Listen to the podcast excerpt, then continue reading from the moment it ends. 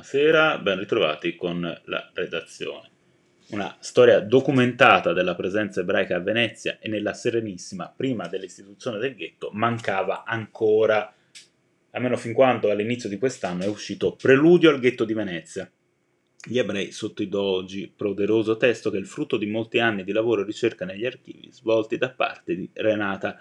Segre, pubblicata dalle edizioni Ca' Foscari, l'opera traccia l'intero arco che va dalle prime presenze attestate di ebrei al loro definitivo insediamento e isolamento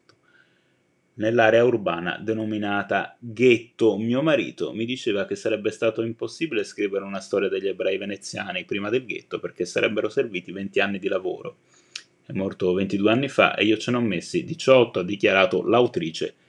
contestualmente all'uscita di un'opera che vuole essere quindi anche un omaggio alla memoria di Marino Barengo, suo compagno di vita e tra i più importanti storici italiani del dopoguerra.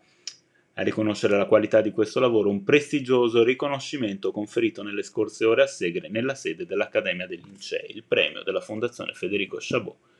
per un'opera storica avente per oggetto la storia medievale, moderna o contemporanea la narrazione lucidissima e stringente è accompagnata in controcanto da una serie fittissime di note.